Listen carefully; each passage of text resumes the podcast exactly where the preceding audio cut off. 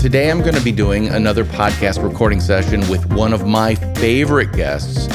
And without further ado, I just want to introduce you to him because he's a fantastic guy. It's the lovely, the inimitable Jay Baer, also known, interestingly enough, as Tequila Jay on certain social media networks, which we will be talking about because I'm so fascinated about it. But just getting into the podcast, I want to say thank you for joining us, Jay, and ask you this very interesting question. When did you decide to pivot Jay Baer to Tequila Jay and really focus on this, what I would consider almost a new chapter in your life? Great to see you again, DP. Thanks for having me. I wouldn't use the word pivot necessarily. I would use the word parallel because I am as busy this year as a speaker, author, consultant than I've ever been. Uh, it's just that I've added tequila kind of as a as a uh, frosting on top of the cake. So it's not as if I'm not doing my regular job. I'm doing my regular job and now a tequila job as well. But I've been interested in agave spirits for some 25 years. When I sold my consulting firm a couple years ago, I had through the totality of that journey hosted a weekly podcast called Social Pros. And when I got off the Social Pros microphone, DP, I said, you know, I've been spending a few hours a week doing this show. Maybe I should take that time that I'd compartmentalized for podcast hosting and just try to teach people some of the things that I've learned about tequila and agave spirits over the last few decades. And I'd never really made short form content. I've made a lot of long form content in my career, but not a lot of short form content. So I said, well, that would be fun to experiment with. Uh, Instagram Reels and TikTok, because I don't know much about that. And so we did. Fast forward a little over a year, and, and here we are with uh, hundreds of thousands of viewers on on our tequila content and brand sponsors and all kinds of crazy stuff let me tell you, I'm a follower of Tequila Jay on TikTok, and you know, I kind of stumbled upon you, and I'm went, "Oh man, this is cool." And when I, of course, invited you on the podcast, one of the things I do is I try to go down that that TikTok, you know, the little thumbnails of all the videos you've done, yes. and I've seen many of them. But one thing caught my attention and almost made my jaw fall off my head, and that is one of your TikTok has received 2.6 million views. It has yep. been loved by 157,000 people. It's been bookmarked by 40.9 thousand people and commented on by 1,898 people as of this morning. And that blew me away. So when you say that, oh, I had a couple hours left in my week and I thought I could probably fill it with something easy, kind of not even a side hustle, but maybe a, a side back scratch. I don't know, a side, exactly. you know, just something minimal. And it gets 2.6 million views and that type of engagement and really establishes you, whether you like it or not, and I know you like it, as one of the authorities, especially about tequila on TikTok, which happens to be going out to probably some of the most enthusiastic drinkers of tequilas and agave spirits. Yeah. This is amazing to me. And I want to let viewers of the live stream see exactly what I'm talking about by sharing that 2.6 million oh, view thing. And it's all courtesy of, I think, George Clooney. And we'll talk about that in a second. One of the things I want to point out is he's not wearing one of his trademark plaid suits. We'll talk about that. But let's just watch this for a second so you can see exactly what's what I'm talking about and so enthusiastic about. A lot of people love Casamigos tequila, and I get it. You can find it almost everywhere. George Clooney helped start the brand. Like I understand why people like it, but it is a tequila. The number one flavor note on all the reviews for Casamigos, even the Blanco, is vanilla. And I'm here to tell you that tequila made without artificial flavoring is not supposed to taste like vanilla, especially a Blanco. It's been in a barrel for a year or three years or five years, yeah, you can get vanilla flavoring. But for a Blanco that's not Okay, I want to stop it there because hopefully listeners have gone, oh, that's interesting. I want to pull out one of the great copywriting lines in there. It's a tequila. Lie. Love yep. that because you you formed the concept in a bumper sticker and made it memorable. And I guarantee you that's why a lot of people said, Oh, you got my attention. I was drinking Casamigos because I thought it was kind of the tequila or one of the top tequilas. You're telling me it's a lie? Tell me more.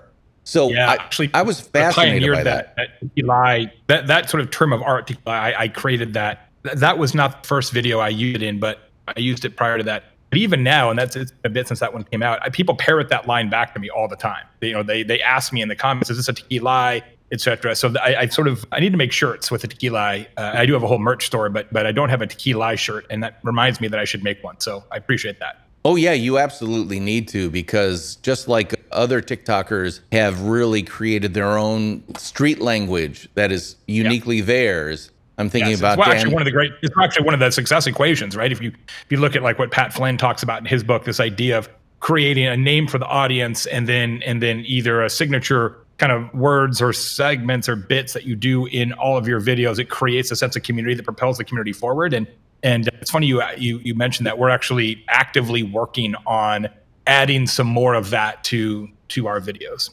One of the things that I, I think is so powerful about that is not the not just the very handy coining of a phrase, but the intent behind it, which is I want to help you get the greatest agave spirit tequila experience you can. And one of the things you need to understand is some of the stuff being served to you is not actually tequila. So it's fine if you like it. I'm not saying don't drink it. If you love the flavor, and some of the comments are like, I like it because it tastes like vanilla. Great. Yep. Go for it. But if you think you're a fine connoisseur of the top shelf tequila, let me disabuse you of that notion, or better yet, educate you, not only yep. intellectually, but ideally through your palate as well, on what constitutes a great tequila. And that is one of the brand pillars of Tequila Jay. And yeah, I, I love you for doing um, that. Thank you. We, we what we say now a lot of times is you know drink what you like, but know what you're drinking.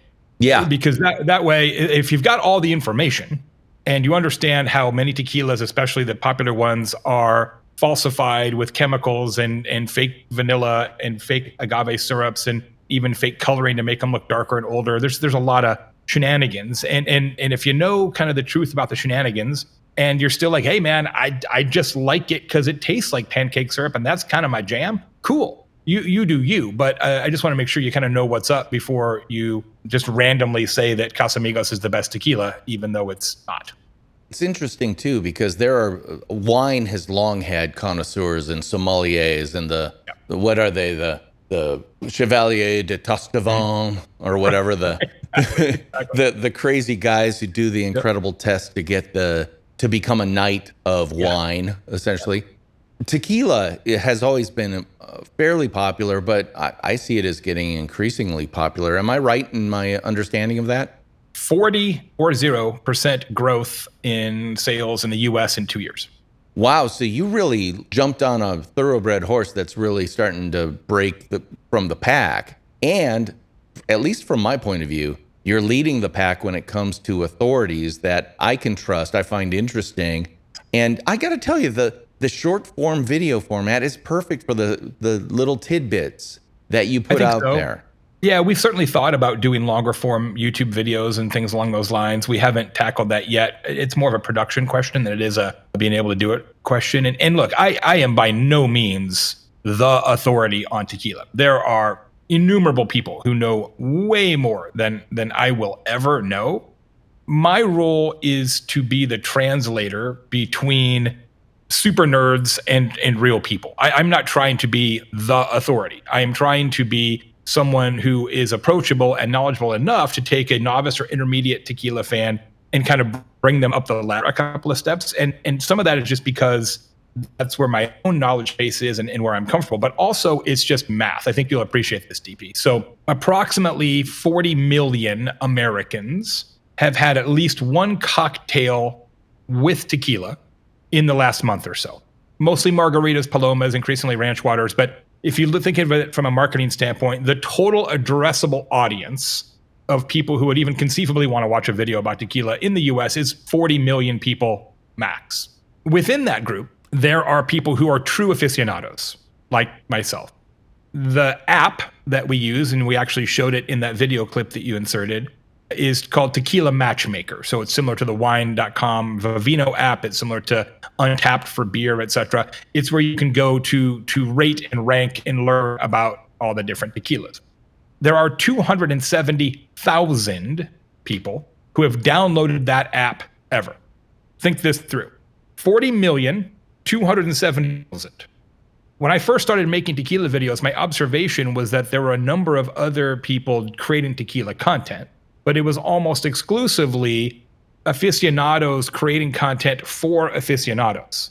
And I love that kind of content, but there's not a, as big of an audience there. So we very purposely, when we started this program, said, let's communicate to the people who just know enough to order a margarita and kind of walk them up the knowledge scale as opposed to starting here and hoping that you can take those people up another notch. And so that's kind of been been our success, and, and we try to not overcomplicate it uh, as much as we can. This is where I tie everything back to the central premise of this podcast when it comes to personal and small business branding. You are not being an expert that only talks to the rarefied air of the few people who are uber, as you use the word nerds, about this stuff. You are doing the same thing Suze Orman has done for personal finance, the same thing Neil deGrasse Tyson has done for astronomy and science, you know, even into the realms of physics and stuff like that. The same thing that Bill Nye has done for science. You have decided to exist in that big middle market, if you will. It's it's not quite a middle market per se, you know, according to the business term, but it's that big middle area where you got to have a little bit of interest in it so that I can talk to you about this, but you don't have to have a lot of knowledge because that's what I'm going to share with you. And guess where the I hate to say it, guess where a lot of the money lies?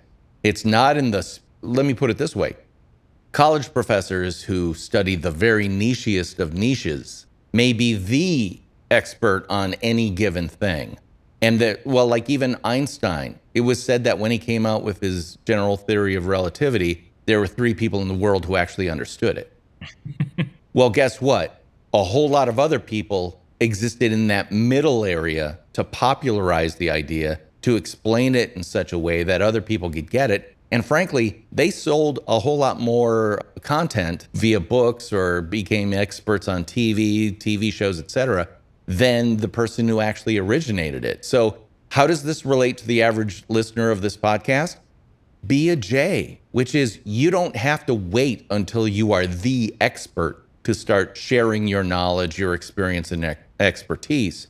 You can get out there in bite sized pieces and share that and prove demonstrate your authority. And guess what happens? People then consider you an authority. Maybe not the authority, but the same way I don't consider Suze Orman the authority on personal finance. But if I had a, I don't know, a, a, a get together where I live and Suze Orman was coming to speak, I have no doubt that place would be packed to the rafters because everyone knows, oh, she's relatable. Do you see how that works? It's that old thing about a guide is not 15 miles in front of you, they're five feet in front of you. And they guide you further down that path. They know more than you, yes, but it, it's not like they have a PhD in whatever it is over what you know. And that's what I love about what you're doing with Maddie, your co host on TikTok what I always keep in mind is something that my good friend Rory Vaden taught me. And Rory's a, an extraordinary personal branding consultant and strategist. He says, Your ideal audience is the person that you used to be. And what I try and keep in mind is that there was a point in time that I didn't know anything about tequila. And if I can remember that version of me and create content for that version of me and not get besotted by the curse of expertise, then we will continue to be successful. And Maddie, my co host, who you mentioned, who's on most of the videos, she's actually my assistant for all my businesses the tequila business, the speaking business, the consulting business. So I work with her every day.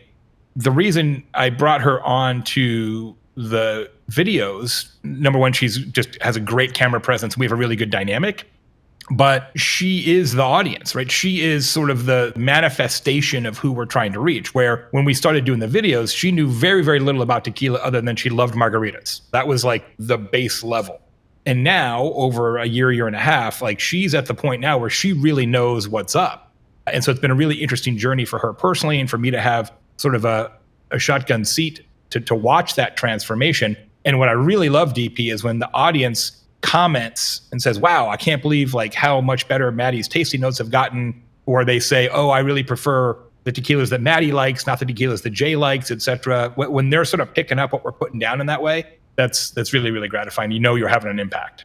For those of us old enough to remember the good old days of at the movies with Gene Siskel and Roger Ebert, I had I had a rule of thumb. I one, I was a kid in high school watching this thing like and drinking it like water because yeah, I, I loved film, but I didn't have the language. You know, I didn't really understand. I knew that this one was better than this one, but I couldn't tell you why.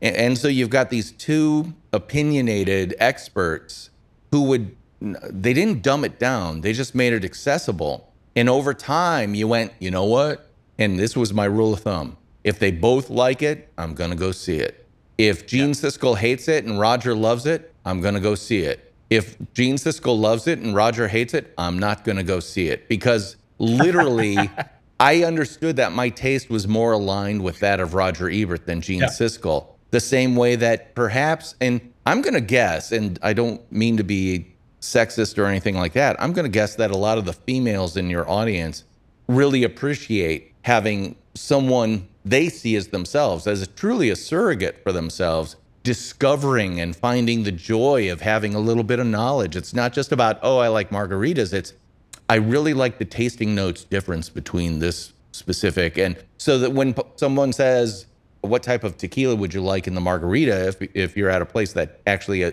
doesn't just pull the the yeah. you know the what is, what is it called the, the well drink? The well, yep. yeah, well drink. Yep. They actually ask you what type of brand, and you can legitimately say, "Well, actually, do you have Don Julio?" Oh, yes, we do. Mm, oh, exactly. There's exactly. almost a, a dopamine release of yes, I've impressed myself and others, so that's a yeah. good thing when Maddie's out with her friends now, they always make her do tastings and, and like you know walk her walk them through stuff at the at the bar or the nightclub. And she's at the stage of her life where she's going to weddings like every weekend almost. I think she's done like twelve weddings this year so far. So she's now the the wedding tequila expert, which is pretty fantastic. But I got to tell you something that that you'll appreciate. You know, I've been in B two B content creation for you know 20 plus years, right? Whether it's writing books or podcasts or speaking or uh, a very successful blog for a number of years and a YouTube channel and the whole thing. And it's been it's been successful in the in a B two B context. But when you do B two C content, it's a really different deal. Event a couple days ago in Denver, and I'm parking the car, and I give the car to the valet. You're Tequila Jay Baer, right? This is the this is the valet parking the car for the speech I'm going to about business, and he only cares about Tequila Jay Baer. I was in a hotel two weeks prior in uh, St. Louis and I'm just walking down the hallway to the ice machine. And a guy walks past me, and kind of as he's past me, he sort of mumbles, That looks like Tequila Jay Baer. And I whip around, I'm like, I am Tequila Jay Baer, right? And like a whole thing, I gave him a pin and a sticker. And so it happens all the time. So I get recognized at least once a week for tequila. A, a 20 plus year career as a best selling author, Hall of Fame speaker, nobody gives a shit. But you start making tequila videos for a year, and all of a sudden you're famous. Let me tell you. That's exactly what happens when you put yourself out there and you start building a truly personal personal brand. I mean, Jay Baer, and we'll talk about Jay Baer, the keynote speaking juggernaut, in next week's episode. I want to focus this week on Tequila Jay, the tequila educator that I know primarily from TikTok, but uh, I think you said you also put it on Instagram Reels. Yeah, we actually have a larger audience on on Reels. It's that, that's always a weird dynamic. Some videos work better on TikTok, some work better on Instagram. We do the same videos in both places. We probably shouldn't. We should probably tailor them a little bit more for each channel. But I only want to put so much time into this. But yeah, our audience is bigger on on Instagram for us. That is interesting to me. But the whole point is, one piece of content goes two places and yep. it would it's more than a 2x multiply when it comes to audience because if you're saying tiktok is x and instagram is x plus 10 that's more than 2x I, I, I wasn't good at math and i even know that. Yeah no it's yeah the, the the the overlap between those two platforms is very minimal especially for reels, you know, Instagram photos or Instagram carousels, you might have some people consume that and TikTok because then it's a different format. But short form video on Instagram, short form video on TikTok, most people kind of pick one. But for reasons that I don't fully understand, frankly, we started off when we started this project stronger on TikTok. Then over time, we got less strong on TikTok and a lot stronger on Instagram. So Now, Instagram we consider to be sort of our primary home, and TikTok is our secondary home. Day to day, we have quite a bit more audience on on Instagram. The, the average video for us on Instagram will do 25,000 views a day on average. Uh, TikTok is lower, but the TikTok algorithm is tuned such that if you do have a breakout post like the one we looked at earlier, your options, the chances that you'll have a huge spike are bigger on TikTok than on Instagram. So Instagram's got a, a higher sort of floor, at least for us. TikTok has a higher ceiling, at least for us. That's very interesting. But I want to underline the weight of the bar you have to lift to do what you've done so successfully. Five videos a week. How long does it take you to produce one of those? And typically, what's the typical length? We try to keep every video, we have a few exceptions, but we try to have every video under 90 seconds. So usually our videos are 80 to 88 seconds, somewhere in that ballpark. Rarely longer, occasionally shorter. Frankly, I would love to be able to get them under 60. If we get them under 60, then we could do them YouTube Shorts as well, because the, the cutoff for Shorts on YouTube is 60 seconds. I just it's been it's too hard. I can't I, we we can't talk about the topic enough in 60 seconds to to deliver as much value as I'd like to the audience. So we haven't been able to get it under 60 consistently, but the way we do it when it's just me on camera, I'll actually shoot them right here in the home studio usually on Saturdays when I'm not speaking, and I'll knock out two or three in a row. When we have Maddie with me, which is most of the videos are both of us, the way it works is Maddie doesn't live in town anymore. She used to live here in Bloomington, Indiana, where I live. Now she lives up north of Indianapolis. She'll come down about every three weeks and we'll have it very planned out and we'll shoot out like nine or 10 videos in a row. So it's a long, it's a pretty long day. It's usually a, you know, an hour to set up and then three hours to shoot. So four hours there to shoot them.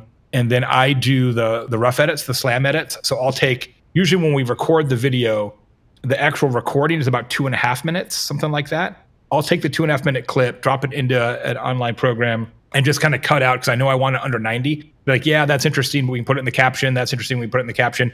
And I'll get the timing approximate. And then now I used to edit them all myself, DP. Yeah. But I was like, all right, this is I can't like this. This is too much time. So now we use a, a company called Splasheo, which does the the actual edits and the captions and the cutaways and stuff. And they're really inexpensive and, and very responsive. So we like working with them a lot.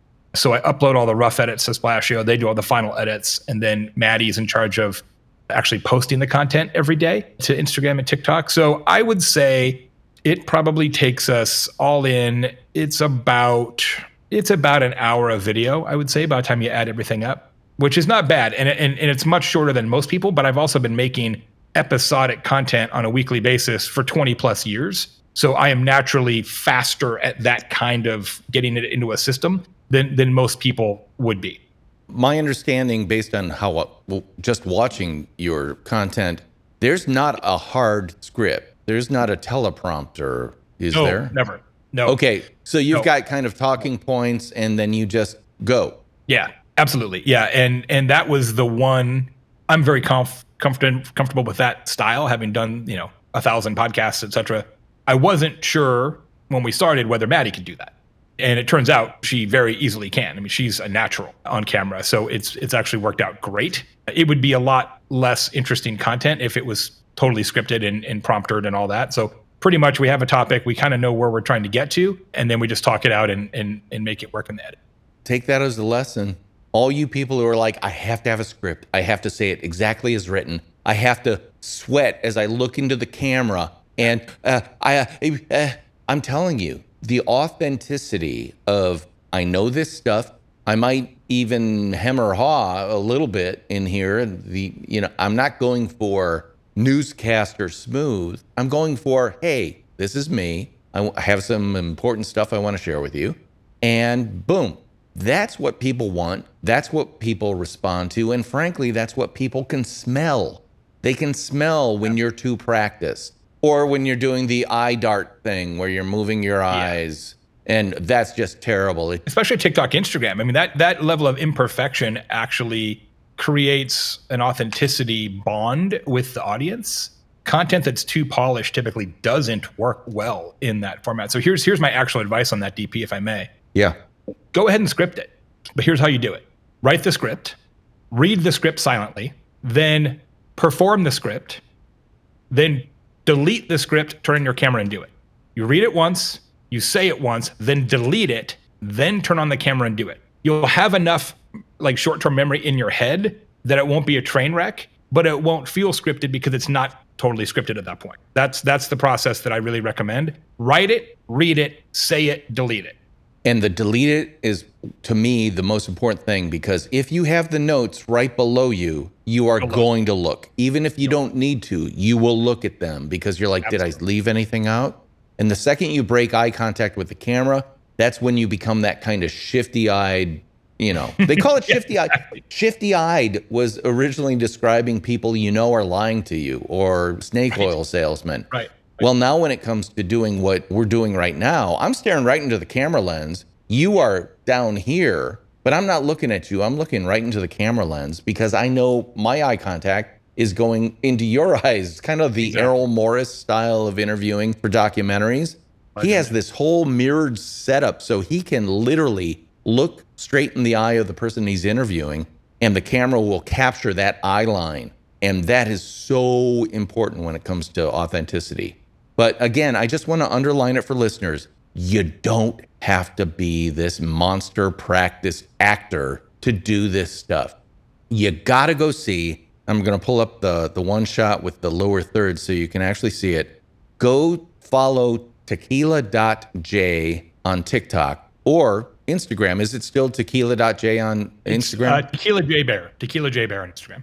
Okay. So either place, go check him out and you will see this guy who's very personable, and I'm not going to say you have a face for radio or anything like that, but you're a normal guy. a normal guy. Yeah, you're a normal guy, and you're you're sharing what you know. You aren't afraid to to make a pronouncement that this is a tequila, which is, by the way, you got to have that merch. You gotta. It's like Dan McClellan on TikTok, who is a a Bible scholar who has been on the podcast he always starts his videos when someone is coming out with an extraordinary claim. He'll do, cut to him and he'll go, All right, let's see it. And now he's got, All right, let's see it, t shirts. And people love him for that. It's a, it's a catchphrase, but it's based not on, I need a catchphrase, but I said right. this over and over Actually, again.